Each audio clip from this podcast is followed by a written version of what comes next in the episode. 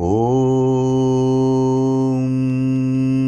पूर्णमद पूर्णमिदं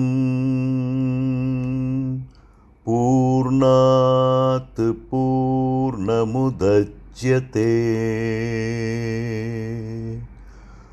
पूर्णस्य पूर्णमादाय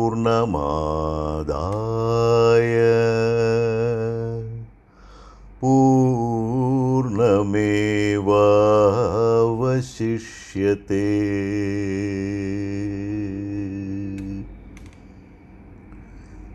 ഈ ശാന്തിമന്ത്രം പഠിപ്പിക്കുന്നത് അനന്തവും അപാരവും അനുസ്യൂതവുമായ പൂർണതയെപ്പറ്റിയാണ്. പൂർണമായ ഒന്നിൽ നിന്നും ഉടലെടുക്കുന്ന എല്ലാം തന്നെ പൂർണം തന്നെയെന്നും ഈ പൂർണതയിൽ നിന്നും എന്തെടുത്തു മാറ്റിയാലും വീണ്ടും പൂർണത മാത്രം അവശേഷിക്കുന്നു എന്നും അതിനാൽ ആ പൂർണതയുടെ ഭാഗമായി അവനവനെ സ്വയം തിരിച്ചറിയാനുമാണ് ഈ ശാന്തിമന്ത്രം പഠിപ്പിക്കുന്നത്. ഇതിൽ ആത്യന്തിക സത്യം കാണുന്നവരും അല്പം പോലും അതിലെ സത്യം തിരിച്ചറിയാൻ സാധിക്കാത്തവരുമുണ്ട്. അതൊക്കെ വ്യക്തിയുടെ ബൗദ്ധികമായ മാനങ്ങളുടെയും മാനവികമായ ഉൾക്കാഴ്ചയുടെയും പ്രശ്നമാണ്. ശാസ്ത്രത്തിന്റെ പിൻബലത്തിൽ അതിനെ നിഷേധിക്കാൻ ഒരുമ്പെടുന്നവരുണ്ട്. എന്നാൽ ശാസ്ത്രത്തിന്റെ അതീത തലങ്ങളിൽ ഇന്ന് നാം അറിയുന്നതിലും എത്രയോ സൂക്ഷ്മവും ഗൂഢവുമായ സത്യങ്ങളെ കണ്ടെത്താൻ ശ്രമിക്കുന്ന പ്രാപഞ്ചിക ശാസ്ത്രം അതായത് കോസ്മോളജി മുതൽ കണികാ ഊർജതന്ത്രം അതായത് പാർട്ടിക്കിൾ ഫിസിക്സ് വരെയുള്ള വിഷയങ്ങളിൽ ഗാഠമായ നിരീക്ഷണ പഠനങ്ങൾ നടത്തിക്കൊണ്ടിരിക്കുന്ന ആധുനിക ഭൗതിക ശാസ്ത്രജ്ഞർ ഈ സത്യത്തിലേക്ക് എത്തിക്കൊണ്ടിരിക്കുന്നു എന്നതാണ് സത്യം. അത് അവരിൽ പലരും ഇന്ന് തുറന്നു പറയുന്നുമുണ്ട്. അതവിടെ നിൽക്കട്ടെ. മ്യൂസിക് മ്യൂസിങ്സ് മ്യൂച്വാലിറ്റി എന്ന ഈ പോഡ്കാസ്റ്റ് സംരംഭത്തിന് ബോധപൂർവം ഞാനൊരു ഇടവേള കൊടുത്തു. കാരണം മഹാമാരി അരങ്ങ് തകർക്കുമ്പോൾ നാട്ടിൽ മുഴുവൻ ആശങ്ക പരക്കുമ്പോൾ മറ്റൊന്നിനെയും പറ്റി ഗൗരവവും ഗാഠവുമായ ഒരു ചിന്തയിലേക്ക് പോകാൻ സ്വാഭാവികമായും മനസ്സനുവദിച്ചില്ല. പക്ഷെ പിന്നീട് ചാനലുകളും മറ്റും മുഴുവൻ സമയവും പരത്തുന്ന ആശയറ്റ പ്രതീക്ഷയറ്റ ലോകത്തെപ്പറ്റിയുള്ള ആ ഒരു കാഴ്ചപ്പാട് ജനങ്ങൾക്ക് വളരെയധികം മാനസികമായ സമ്മർദ്ദവും നിരാശാബോധവും കൂട്ടുന്നതിനാൽ എപ്പോഴും നെഗറ്റീവായി കാര്യങ്ങളെ കാണാതെ മനസ്സ് കുറേ കൂടി വിശാലമായ തലങ്ങളിലേക്ക് കേന്ദ്രീകരിക്കേണ്ടത് അത്യാവശ്യമാണെന്ന് ബോധ്യമായതിനാൽ ഇപ്പോൾ ഒന്ന് ഉറക്ക ചിന്തിക്കാമെന്ന് കരുതി. പൂർണതയെ സംബന്ധിച്ച അമൂർത്ത സങ്കല്പത്തെ പറ്റിയാണല്ലോ ഈ പ്രഭാഷണത്തിന്റെ തുടക്കത്തിൽ പറഞ്ഞത്. ഇനി ചിന്തിക്കുക. നമുക്ക് സങ്കല്പിക്കാവുന്ന ഏറ്റവും സമൂർത്തമായ പൂർണത ഏതാണ്? ഏറ്റവും പൂർണതയാർന്ന വസ്തു നമ്മുടെ സങ്കല്പത്തിൽ വരുന്നത് എന്താണ്? ഒന്ന് ചിന്തിക്കുക. ഒട്ടൊക്കെ ആഴത്തിൽ കാര്യങ്ങളെ കാണാൻ ശ്രമിക്കുന്നവർ മനസ്സിലാക്കുന്ന ഒരു ഉത്തരം തന്നെയാണ് ഇതിനുള്ളത്. കാരണം അത് നാം അധിവസിക്കുന്ന ഭൂമി അല്ലാതെ മറ്റൊന്നുമല്ല. ഭൂമിയിൽ കവിഞ്ഞ ഒരു പരിപൂർണത പിന്നെ നമ്മുടെ ദൈവസങ്കല്പത്തിൽ മാത്രമേ ഉള്ളൂ. എന്നാൽ ആ ദൈവസങ്കല്പത്തിന്റെ ഒരു ഭാഗം തന്നെയല്ലേ ഭൂമി? അതിൽ യാതൊരു സംശയവുമില്ല. നമ്മുടെ ഭൗമമായ നിലനിൽപ്പിൽ നിന്നും ഉരുത്തിരിഞ്ഞത് തന്നെയാണ് ഈശ്വരസങ്കല്പം ഭൂമിയുടെ പൂർണതയുടെ എല്ലാ സുഖവും സുരക്ഷിതത്വവും അനുഭവിച്ച് ഇവിടെ ജീവിക്കുന്ന നാം അത് പലപ്പോഴും അറിയുന്നില്ല അതേപ്പറ്റി ചിന്തിക്കുന്നില്ല എന്നേ ഉള്ളൂ. ചിന്തിച്ചാൽ അതിലും വലിയൊരു അത്ഭുതമില്ലെന്നറിയാൻ കഴിയും. വനങ്ങളിലെ ഗുഹാന്തർഭാഗത്ത് ഇരുട്ടിനെയും വന്യമൃഗങ്ങളെയും ഭയന്ന് ഒളിച്ചു ജീവിച്ച ആദിമ മനുഷ്യൻ മുതൽ ആധുനിക കാലത്ത് ഗോളാന്തര യാത്രയിലൂടെ ജീവന് പുതുഭൂമികകൾ തേടുന്ന ആധുനിക മനുഷ്യൻ വരെയുള്ള എല്ലാ ജനതതിയുടെയും എല്ലാ തരത്തിലുള്ള ആവശ്യങ്ങളും നടപ്പാക്കാൻ പോകുന്ന സർവതും ഉൾക്കൊള്ളുന്ന ഭൂമി. അവിടെയും നിൽക്കുന്നില്ല. ഇനി ഒരു ലക്ഷം വർഷത്തിന് ശേഷമുള്ള വേണ്ട അഞ്ച് ലക്ഷത്തിന് ശേഷം വർഷത്തിന് ശേഷമുള്ള എല്ലാ മനുഷ്യരുടെയും ആവശ്യങ്ങൾക്കനുസൃതമായി സർവതും ലഭ്യമാക്കി കൊടുക്കുവാൻ കഴിവുള്ള ഭൂമി. അപ്പോഴേക്കും മനുഷ്യൻ ഭൗമേതര ലോകങ്ങളൊക്കെ കണ്ടെത്തി അവിടെ വാസമുറപ്പിച്ചു എന്ന് വരാം. അപ്പോഴും അങ്ങനെ മനുഷ്യനെ പ്രാപ്തനാക്കാനുള്ള എല്ലാ സാങ്കേതിക തികവുകളും ഈ ഭൂമിയിൽ നിന്ന് തന്നെയാണ് അവൻ കണ്ടെത്തുന്നത്. അതാണ് ഭൂമി എന്ന പൂർണത. അതിനപ്പുറമുള്ള ഒരു പരിപൂർണത നമ്മുടെ അനുഭവ മണ്ഡലത്തിലില്ല പ്രാപഞ്ചികമായ പൂർണതയെപ്പറ്റി ഇവിടെ പറയുന്നതിൽ അർത്ഥമില്ല. എന്തെന്നാൽ അതിന്റെ അതിരുകളെപ്പറ്റി നമുക്കിപ്പോഴും ഒന്നും മനസ്സിലായിട്ടില്ല. ദൃശ്യപ്രപഞ്ചം അഥവാ ഒബ്സർവബിൾ യൂണിവേഴ്സിന് അപ്പുറമുള്ള പ്രപഞ്ചം എന്താണെന്നും അത് എത്ര വലുതാണെന്നും അവിടെ എന്തൊക്കെയാണ് ഉള്ളതെന്നും അതിന്റെ അതിർത്തി എവിടെ വരെയെന്നും നാം ഇന്നും അറിയുന്നില്ല. അറിയുന്നിടത്ത് തന്നെ കൊടാനുകോടി പ്രകാശവർഷങ്ങളിലായി ചിതറിക്കിടക്കുന്ന നക്ഷത്രാന്തര മണ്ഡലങ്ങളിൽ നെബുല നെബുലകളുടെ പ്രകാശവർഷങ്ങൾ നീളുന്ന വൈപുല്യത്തിൽ ഗാലക്സികളുടെ ഉള്ളറകളിൽ ഇവിടെയൊക്കെ എന്തൊക്കെ മഹാത്ഭുതങ്ങളാണ് ഒളിഞ്ഞു കിടക്കുന്നതെന്ന് നാം ഇപ്പോഴും പൂർണമായി മനസ്സിലാക്കിയിട്ടില്ല.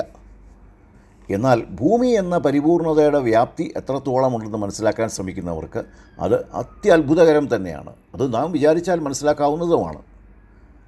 അല്പം വിശദമാക്കാം. ഇന്ന് ഈ ലോകത്തുള്ള നമ്മുടെ ജീവിതവുമായി ബന്ധപ്പെട്ട ഏതെങ്കിലും ഒരു ഘടകം ഏതെങ്കിലും ഒരു പദാർത്ഥം ഇവിടെ ഇന്ന് ലഭ്യമല്ലാതിരുന്നുവെങ്കിൽ അല്ലെങ്കിൽ ഇന്നത്തെ അളവിൽ ലഭ്യമല്ലാതിരുന്നുവെങ്കിൽ ഇന്നത്തെ പോലൊരു ജീവിതം ഇവിടെ അസാധ്യമായിരുന്നേനെ. ഓക്സിജനോ ഹൈഡ്രജനോ കാർബണോ സോഡിയമോ പൊട്ടാസ്യമോ അലൂമിനിയമോ ഇരുമ്പോ നിക്കലോ ഇനി റേഡിയോ ആക്റ്റീവ് മെറ്റീരിയലുകളായ യുറേനിയമോ പ്ലൂട്ടോണിയമോ ഡ്യൂട്ടീരിയമോ എന്നിങ്ങനെ ഏതുമാകട്ടെ ഇതിൽ ഏതിന്റെയെങ്കിലും ഒന്നിന്റെ കുറവുണ്ടായിരുന്നെങ്കിൽ ഭൂമി അപൂർണമായിരുന്നേനെ. നമ്മുടെ ജീവിതവും ആനുപാതികമായി അപൂർണമായിരുന്നേനെ. ഈ ഭൂമിയിലെ സകല ജീവജാലങ്ങളുടെ ഇന്നത്തെയും എന്നത്തെയും ആവശ്യങ്ങൾ നിവർത്തിക്കാൻ ആവശ്യമുള്ള എന്തും ഇവിടെ ഈ ഭൂമിയിൽ തന്നെ നിലനിൽക്കുന്നു. ഇന്ന് നമ്മൾ കാണുന്നതും ഉപയോഗിക്കുന്നതുമായ എല്ലാം ഈ മണ്ണിൽ നിന്നും ഉയർക്കൊണ്ടതാണ്. മഹാരഹസ്യങ്ങളെ കണ്ടെത്തിയ തലച്ചോറും ബുദ്ധിയും ഇവിടെ തന്നെ ഉയർക്കൊണ്ടതാണ്.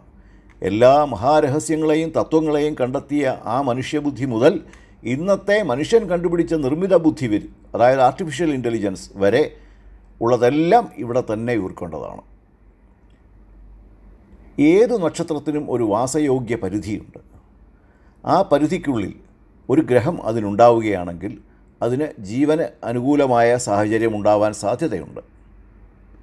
എന്നാൽ ഈ ഹാബിറ്റബിൾ സോണിൽ അതിന് ഹാബിറ്റബിൾ സോൺ എന്നാണ് പറയുന്നത്. നേരത്തെ പറഞ്ഞ നക്ഷത്രത്തിന്റെ വാസയോഗ്യ പരിധിയെ പറയുന്നത് ഹാബിറ്റബിൾ സോൺ എന്നാണ്. എന്നാൽ ആ പരിധിയിൽ ഏറ്റവും അത്ഭുതകരമായ പൂർണത കൈവരിച്ച ഗ്രഹമാണ് ഭൂമി. അതുകൊണ്ടാണ് ഭൂമിയിൽ മനുഷ്യനെ പോലൊരു ബുദ്ധിവികാസം പ്രാപിച്ച ജീവവർഗം ഉണ്ടായത്.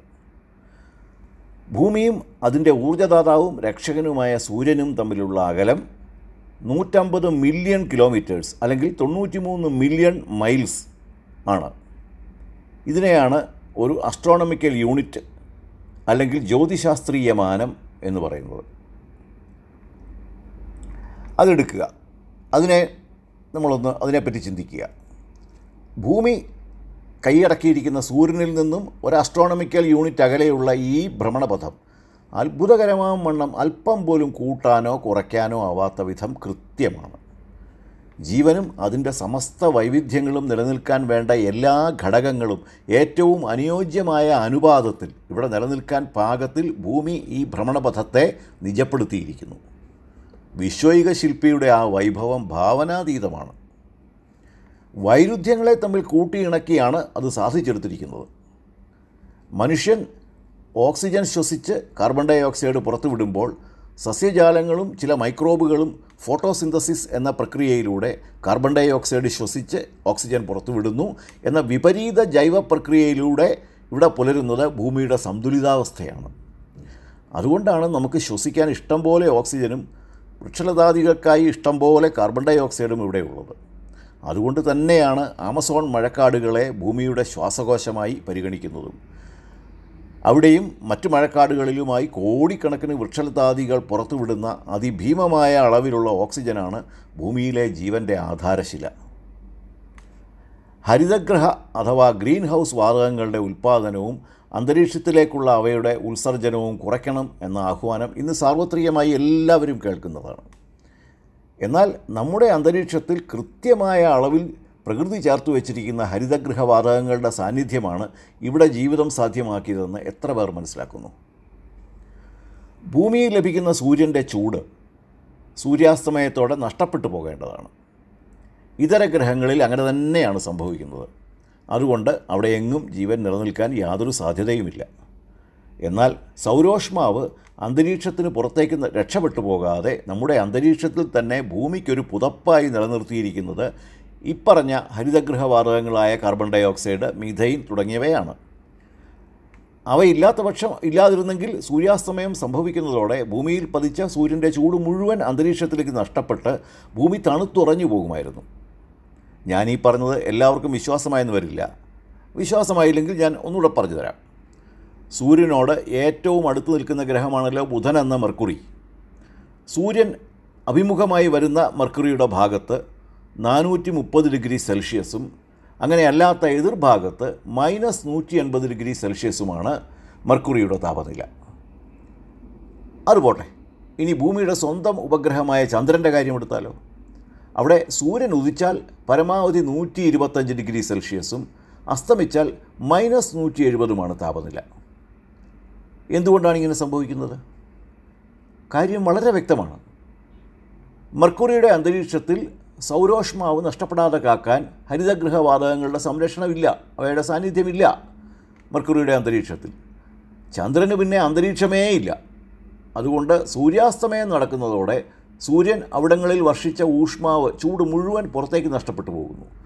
എന്നാൽ ഭൂമിയിൽ ഹരിതഗൃഹ പ്രഭാവം അല്ലെങ്കിൽ ഗ്രീൻ ഹൗസ് ഇഫക്റ്റ് കൃത്യമായ അളവിലുള്ളതിനാൽ അത് നമുക്ക് ജീവൻ നിലനിർത്തുവാൻ ആവശ്യമായ ഊഷ്മാവ് നമ്മുടെ അന്തരീക്ഷത്തിൽ തന്നെ നിലനിർത്തുന്നു.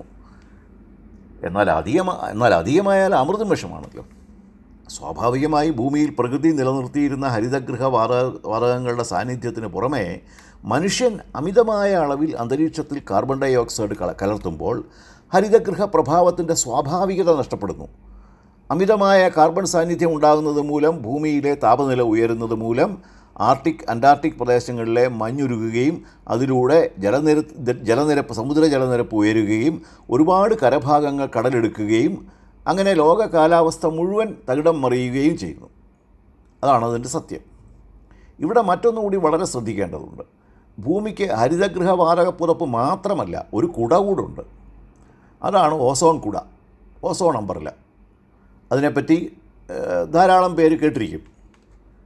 മറ്റെല്ലാ അനുകൂല സാഹചര്യങ്ങളും ഉണ്ടായിരുന്നാലും ഈ ഒരു കുട കൂടി ഇല്ലായിരുന്നുവെങ്കിൽ ഇവിടെ മനുഷ്യന് ജീവിക്കാനാകുമായിരുന്നില്ല.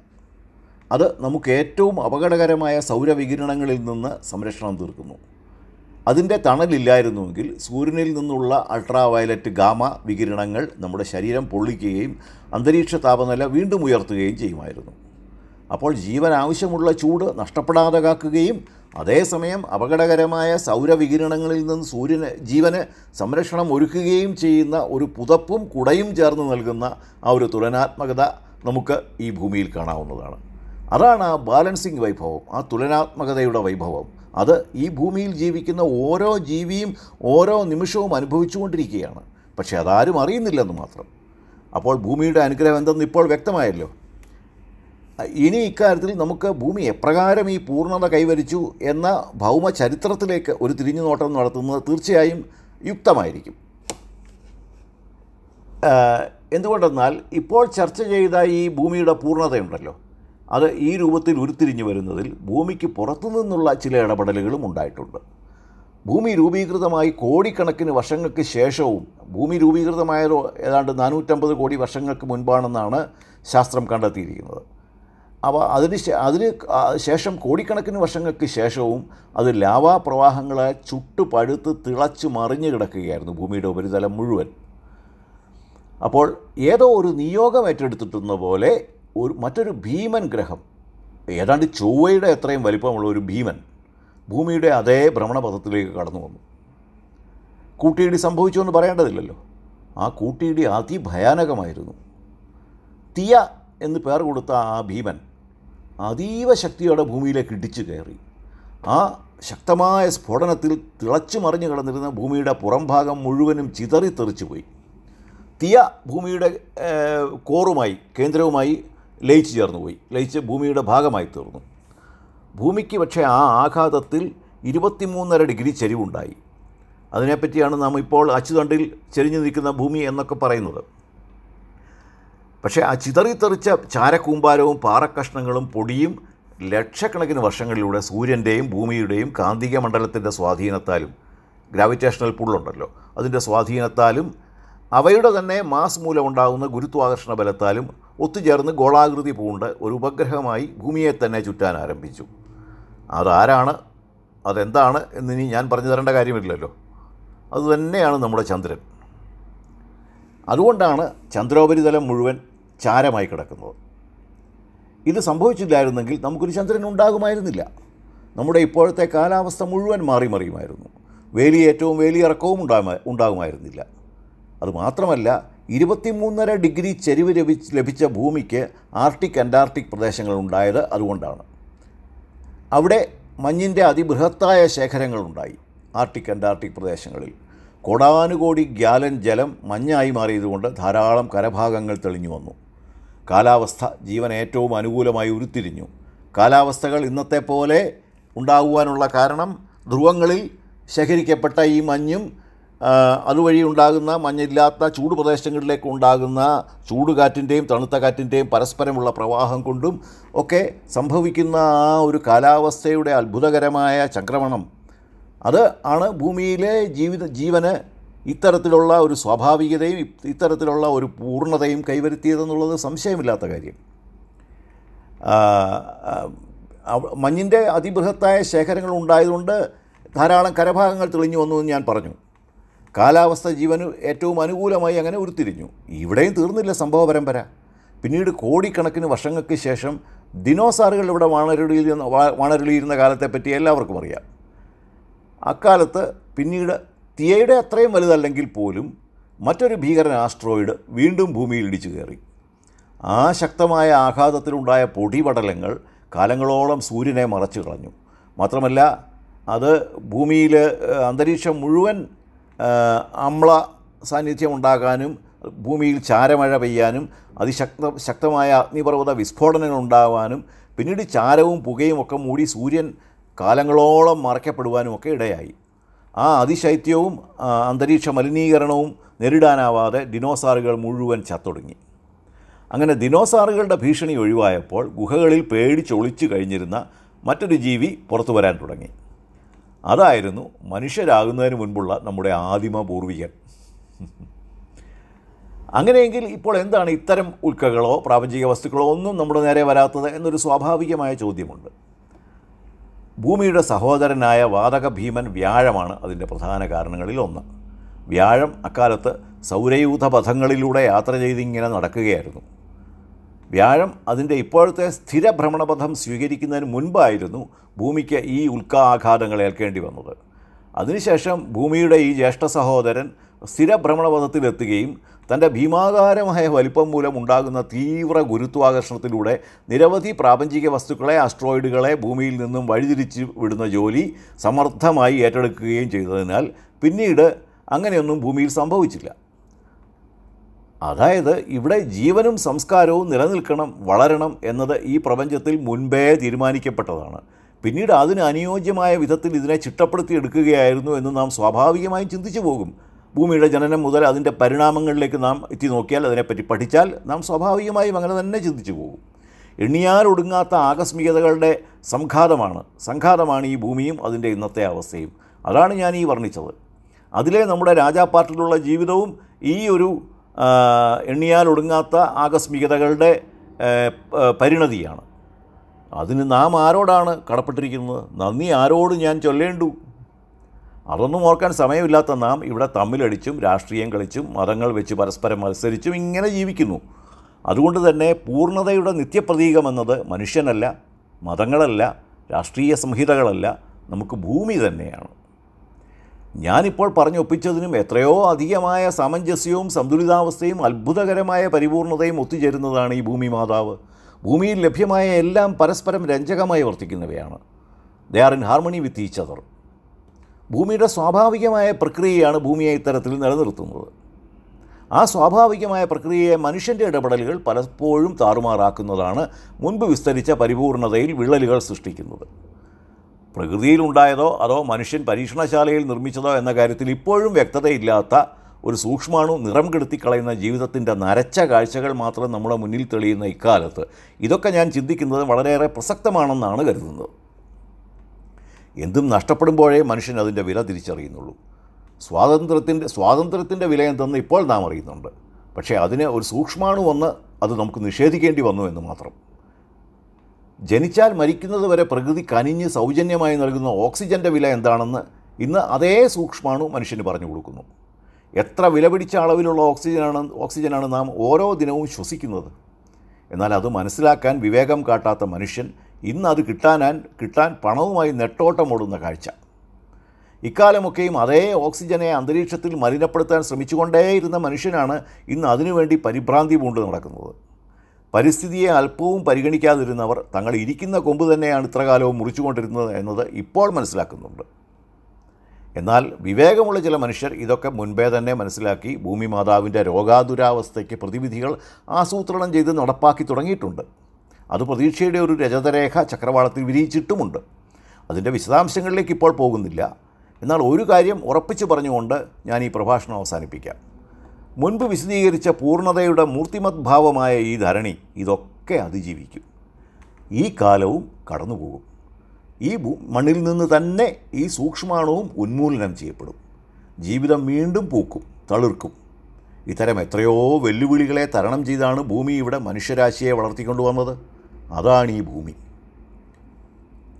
ഭാവിയിൽ എപ്പോഴെങ്കിലും മനുഷ്യൻ സമയയാത്ര അല്ലെങ്കിൽ ടൈം ട്രാവൽ നടത്തി ഇതര എക്സോ പ്ലാനറ്റുകളിലൊക്കെ പോയി താമസമാക്കിയേക്കാം. പക്ഷേ അതൊക്കെയും സാധ്യമായാലും അതിന്റെ ലോഞ്ച് പാഡ് ഈ ഭൂമി തന്നെയാണ്. ഈ പ്രഭാഷണത്തിലൂടെ ആ പരമമായ പൂർണതയെയാണ് എന്റെ ശ്രോതാക്കളുടെ ചിന്തയിലേക്ക് കൊണ്ടുവരാൻ ഞാൻ ശ്രമിച്ചത്. മഹാകവി മനുഷ്യന്റെ വന്യമായ സ്വാർത്ഥതയിൽ മനം നൊന്ത് ഭൂമിക്കൊരു ചരമഗീതം പാടി. എന്നാൽ ശാസ്ത്രം ഇന്ന് അതിന്റെ രോഗാതുരതയ്ക്ക് മരുന്നുകൾ കണ്ടെത്തിക്കഴിഞ്ഞിരിക്കുന്നു. ആ ഉദ്യമങ്ങൾ സർവം സഹയായ ഭൂമിദേവിയെ ഇനിയും ഉറുവരയായി നിലനിർത്തട്ടെ. എണ്ണമറ്റ ഭാവി തലമുറകൾക്കായി സമർപ്പിക്കട്ടെ. അതുകൊണ്ട് ആരും പ്രതീക്ഷ കൈവിടാതിരിക്കുക. ശ്രദ്ധയോടെ കരുതലോടെ ജീവിത ചക്രവാളങ്ങളെ ജീവിത ചക്രങ്ങളെ മുന്നോട്ടുരുട്ടുക. ഈ വർണസുരഭിയം ഭൂമിയിലല്ലാതെ കാമുക ഹൃദയങ്ങളുണ്ടോ? സന്ധ്യകളുണ്ടോ? ചന്ദ്രികയുണ്ടോ? ഗന്ധർവഗീതമുണ്ടോ? വസുന്ധരേ വസുന്ധരേ. കൊതി തീരും വരെ ഇവിടെ പ്രേമിച്ച് മരിച്ചവരുണ്ടു.